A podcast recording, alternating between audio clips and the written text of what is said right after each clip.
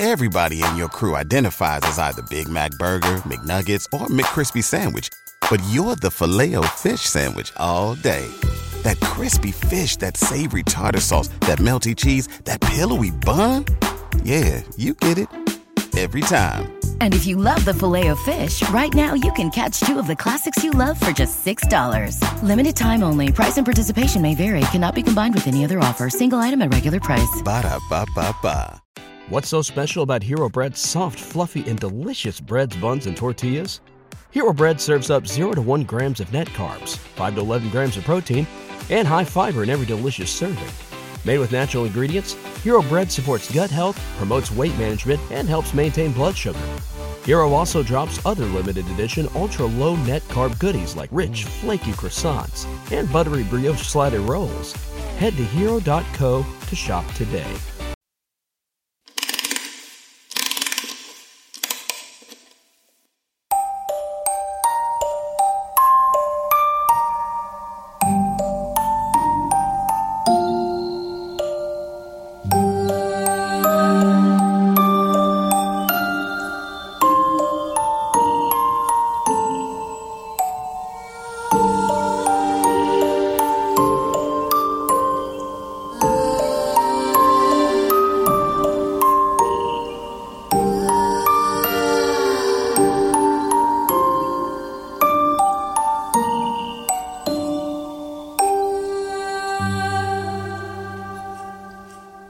Love scary stories. They fascinate and thrill us. And there's nothing wrong to love them either. Humans have a long tradition of exploring their fears and hopes through dark and macabre tales, whether it's by the flickering light of the campfire or the steady glow of the computer screen. And we actually want to find ourselves lost in the world of the morbid, the monstrous, and the supernatural at times. Indeed, that's what this very podcast, Frightful, is all about. And when we hear a scary story, we might share it again and again. And in the sharing, it can start to feel like just a story, a vessel of entertainment and nothing more. Tales of haunted houses, for example, can become little more than a vehicle for an excited shiver, or maybe even a few laughs. Again, this is okay. But it's right to sometimes slow down for a moment and remember that these true tales are not fiction. They involve real people with real pain. And tonight we will explore a case of paranormal activity that we might be tempted to slot into the spooky tale file along with all the others we hear. But this poltergeist case involves a real 11 year old girl called Maria who found herself in the midst of activity that might seem exciting on the movie screen, but when it is your reality, it can prove to be devastating. It did for her, because by the end of it, Maria was dead. I'm Peter Laws, and tonight on Frightful, we look into the tragic case of Maria Ferreira and the killer poltergeist. There is a town called Jaboticabal which sits in the state of Sao Paulo in Brazil. The town is named after the jabuticaba tree, which grows a dark purple berry. And these berries are a little odd, to be honest. They don't grow on leafy branches like other trees. Instead, these berries swarm the trunk itself, which when you see it looks weird and alien. And the berries ferment just three or four days after being picked, which makes it largely pointless to export them anywhere else. So unless you live in Brazil, you've probably never tasted them. These mysterious, rare yet beautiful berries, they live for a while, but sadly they die too early and too young. In 1965, the Ferreira family lived in Jaboticabal. They were a respectable Catholic family who were simply going about the normal business of work and school, friendships and church. Who knows? Maybe they, like us, enjoyed reading spooky stories of legends and ghosts and hauntings. Because at that point in their lives, those things were distant and fictional. They didn't actually live with one. And in that family was Maria Jose Ferreira, who, like any girl of her age, enjoyed playing, particularly with her imaginary friends who she still played with even though she was 11 years old. But sometimes, those spooky stories that seem to live on television or in books and films can slip into our reality. And when they do, lives can never be the same again. And that's what happened to this family. Now, poltergeist cases normally start in a fairly subtle way, perhaps a dull knocking sound or strange drops in temperature in certain rooms. But this case began quite dramatically with bricks. The Ferreira family had a pile of bricks in the backyard that were left over from some construction work. Nothing odd about that. But one day the family heard the sound of bricks falling to the ground, but not outside. This sound was coming from inside the house. They followed the sound to one of the rooms and were utterly confused. Lying there on the floor were some of the bricks from the backyard. At first, they assumed this was some sort of prank, a neighbor or a local kid perhaps stealing the bricks from the backyard and somehow throwing them into the house through an open window or a back door. But this theory soon became impossible because the bricks kept falling. In fact, the family would see them dropping through the air and landing on the floor. Now, how would you react if something so inexplicable happened in your house to your family? Well, the Ferreiras had to put up with this frightening activity for several days, and they were so disturbed by it that they contacted their local priest. He came out to the house to perform an exorcism. But unlike the movies and the stories, rather than improving things, this exorcism seemed to make the activity worse. Desperate, the family turned to a neighbor for help. His name was João Volpe, and Volpe's day job was a dentist, but his passion, his calling, if you will, was spiritism. This was a branch of spiritualism which believes that all physical bodies are just vessels to carry immortal souls or spirits. Spiritism teaches that at death, these spirits incarnate into new bodies over and over again, learning as they go. So they'd say that the essence of who you are right now is not your body as such, but the spirit within it, which will step inside a new body when you die. But spiritists also teach that there are disembodied spirits that roam the world without a bodily home.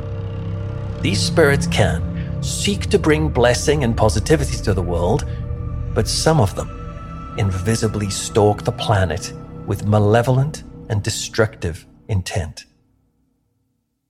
So Volpe was very open to the supernatural possibilities when he set foot into the Ferreira house that day.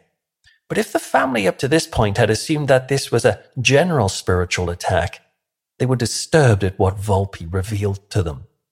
After observing the activity and hearing more about what had happened, he identified what he believed was the source of this unwanted presence. It was Maria herself, he said. He claimed that she was quite clearly a natural medium, one who, remember, had many invisible playmates. Volpe believed that these imaginary friends were not so imaginary after all. He said she was communicating and encouraging the presence of disembodied spirits. The question was, were these spirits good and benign or destructive and malicious? So the dentist come spiritist took Maria to his own home to try and help her. Perhaps getting her out of that house might make a difference. And it did for a few days. All was quiet. But then Volpe and Maria were shocked and potentially saddened to see small stones appear in Volpe's home too. It happened whenever Maria was close by. Wanting to keep a record, he counted the stones and even weighed them too. There were 312 in total, weighing in at just over 8 pounds. At one point, a larger stone descended from the ceiling and split into two pieces, shooting off in different directions. But when somebody picked up the two pieces, they seemed to snap back together like they were magnetized to each other. It wasn't just stones either. Food, like eggs, started to move on their own and sometimes would disappear and reappear in odd places. The presence of the house even started to bring gifts to Maria in response to her requests. For example, she asked for candy or flowers or even a brooch that she liked, and it would appear dropping through the air and landing at her feet. And so far, the family might have thought they were dealing with a friendly, benign spirit. But they were wrong. Because soon after, the presence started to attack Maria. She would feel invisible hands slapping her face and also her bottom, leaving visible marks. And this invisible visitor would even bite her at times. Can you just imagine that for a moment? Just look down at your own arm. How would you react if you felt an invisible set of teeth sinking into your flesh and leaving a mark? Heavy furniture would even be thrown in Maria's direction, including a gas cylinder and a sofa. Now, make no mistake, this was an incredibly dangerous situation for her to be in, but the attacks kept coming. And there's a particularly disturbing development in the assault she experienced. For a while, when Maria Jose would try to sleep, cups and glasses would appear, pressed over her mouth. To everybody's horror, it seemed like the entity was trying to suffocate her in her sleep. Some sources even suggest that Maria was abused sexually by these invisible companions, though I wasn't able to confirm that bit of information through the various reports. But it just kept on going. 40 days into this activity, Maria would suddenly yelp in pain. And when she examined her foot, she would find needles pressed into the flesh of her left heel, and they would be pushed in deep. On one occasion, the family recorded how many needles they had to pull out of the little girl's heel 55. These entities even seemed to resent anybody trying to help Maria. For example, after the needles incident, she would try to let the parents apply a bandage to her foot, only to see invisible and seemingly malicious hands tugging and tearing the bandage away. It was almost like she was being bullied by this entity. And then in March 1966, the threat to Maria went even further. She was eating her lunch at school when she felt a sense of heat on her body, and suddenly she smelled smoke. When she looked down, she could see that her clothes were smoldering, as if they had just been set on fire. Spontaneous fires are a known feature of poltergeist activity, where perhaps bits of wallpaper are found scorched by unseen presences. But to see your own clothes suddenly sparking into flame must be terrifying, and it would set you on constant edge. Thankfully, the fire was put out, but that same day, Volpe's bedroom burst into flames, and he was injured with a serious burn when he attempted to grab a pillow from the room because he could see a sort of fire inside it. Volpe realized that this was beyond his capabilities, so fearing for Maria, he took her to see one of the most revered psychics in Brazil. Chico Xavier was famous in the country for, among other things, contacting the dead. For example, Xavier's own mother died when he was five years old, and yet as a boy he claimed to keep talking to her spirit for many years. At school, Xavier told teachers that during his exams a mysterious man would come to him and dictate the essays he had to write, and yet the teachers insisted that no man was present by his side. Xavier's father was deeply concerned by this, and he decided to hospitalize the boy until a priest convinced him that this was just a childhood fantasy, imaginary friends again, perhaps, like in Maria's case.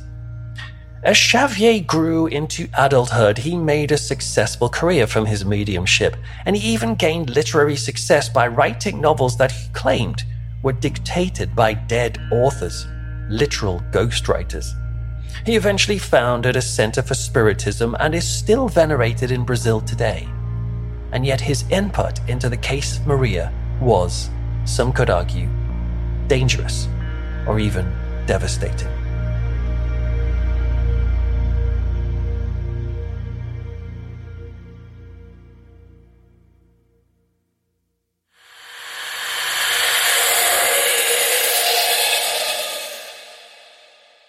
Volpe took Maria to the famous medium, saying that this little girl was clearly gifted and surrounded by the dead in her house. Who knows, perhaps Maria might be another Chico Xavier in the making. But Xavier considered the attacks and then channeled a spirit to explain it all. And the medium spoke the words of a spirit which shared devastating information. It's said that Maria had been a witch in a previous life. And it said that a lot of people had suffered at the hands of this witch, and so now these long dead victims were seeking revenge upon the spirit of this sorceress who lived inside the body of this child. With this new knowledge in hand, the dentist Volpe took her home and offered a regimen of prayer to help bring this activity to a close. And Volpe would gather other followers of Spiritism to sit her in a circle with her in the center while they tried to ask God to free this child from her unseen attackers. They would even use a controversial technique involving magnetism and hand passes in an attempt to heal Maria of her troubles. And to be fair, the poltergeist phenomenon did seem to decrease after this. But it didn't stop. Objects like fruit and vegetables were still thrown around the room. And what's more, the echoes of what Xavier had said must have resonated with Maria. To be an 11 year old girl and to be told that the essence of who you are is actually an evil witch from the past, who is now being punished for her crimes by her victims, back from the dead and somehow coming to torment you? Well, how would you take that? Even as an adult, that's a terrifying prognosis to be given. But as a child? It's sobering and chilling to think that Maria is just one of many children who have been accused of either being a witch or being possessed by a witch. The psychological effect of this claim cannot be overestimated, and we see truly tragic evidence of that with Maria. The bizarre paranormal activity carried on for two years, and she was under the care of Volpe during that time. And this whole experience would have been a strain on anybody to find that the normal life of your family is so massively disrupted because of a supernatural attack is disturbing in itself but to think that you are the source and cause of it all, well, that would be too much to take for some. Perhaps that's what happened with Maria. After two years of this nightmare, with Volpe trying to help, Maria eventually moved back to live with her mother. She was 13 by then. And it's not exactly clear when it happened, but not long after, Maria Jose Ferreira was found dead from an apparent suicide she had taken a soft drink and into it had poured some ant killer and drunk it. Not long after, this young girl with her life ahead of her was dead. So, what exactly happened? When you read some of the reports of this online, you'll see plenty of claims that this was no suicide, that Maria didn't kill herself, but she was finally murdered by her centuries old victims who had somehow reached through the ages with their anger, and after tormenting and bullying her for years with this haunting, they finally got their revenge on the witch.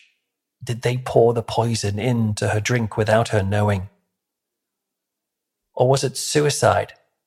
Perhaps she did that because she thought this was the only way to stop the supernatural violence. Did she sacrifice herself for the sake of her family? Or perhaps this reason is the most likely one that this may have more to do with the way she was labeled and treated. That she was the epicenter of this poltergeist, or perhaps we should say that Volpe said she was the epicenter of the poltergeist, and that Xavier had confirmed it by labeling her a witch. Thinking that she was the source of supernatural violence may have been too great to bear that's one of the aspects of haunting cases that is so easy to forget. Guilt. The fear that for some people in the family, they don't feel like the victim of the paranormal activity, but rather the cause of it. Of course, we can only speculate about what led to her death. But what we do know is that Chico Xavier lived long after Maria did. And in 1981, Xavier was even nominated to win the Nobel Peace Prize after two million people signed a submission he didn't receive it. In 2006, however, he was elected as history's greatest Brazilian by Epoca magazine. I wonder if over the years Xavier ever thought back to the little girl who came to him for help and was told she was a witch in a past life. Did Xavier think the spirit who spoke through him was simply telling it like it was? Perhaps. Did he ever wonder if that spirit was lying? That can happen sometimes. Or did he ever wonder in the shivery moments of the night, that they may have been no spirit speaking and that he had simply got it wrong. We just don't know. And I wonder if he placed any significance in the fact that she was called Maria, just as his own mother was called Maria, one of the earliest spirits to ever speak to him, an invisible companion like she said she had. We just don't know.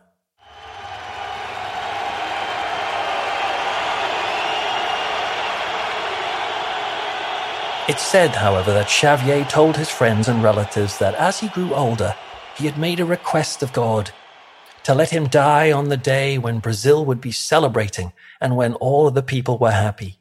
And sure enough, he died on the 20th of June 2002, the very day when Brazil won the FIFA Soccer World Cup against Germany.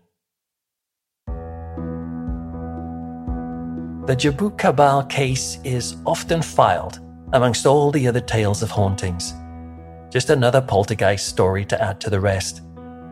But perhaps we should let this one actually haunt us for a while.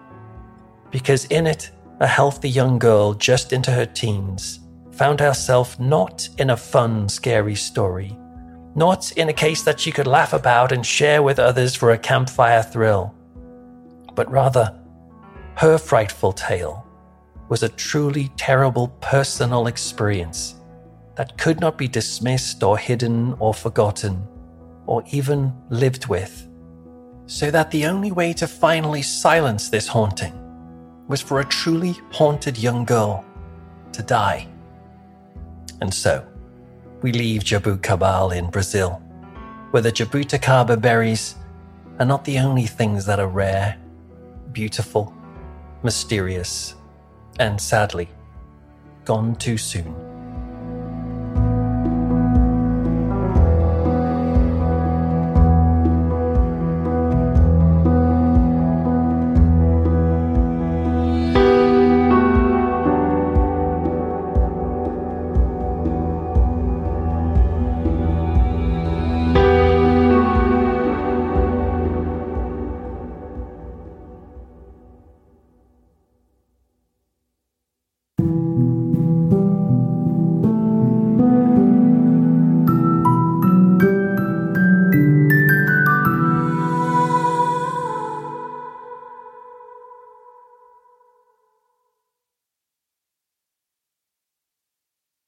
What's so special about Hero Bread's soft, fluffy, and delicious breads, buns, and tortillas? Hero Bread serves up 0 to 1 grams of net carbs, 5 to 11 grams of protein, and high fiber in every delicious serving. Made with natural ingredients, Hero Bread supports gut health, promotes weight management, and helps maintain blood sugar. Hero also drops other limited edition ultra low net carb goodies like rich, flaky croissants and buttery brioche slider rolls. Head to hero.co to shop today. What does innovation sound like? It sounds like the luxury of being in the moment with your customer, client, or patient. It sounds like having the right information right when you need it. It sounds like being at your best for your customers and your business. Thanks to Hyland's intelligent content solutions that improve digital processes, innovators everywhere are able to do their thing better, whatever that thing is. Now, who doesn't like the sound of that? Highland, for innovators everywhere, visit hyland.com.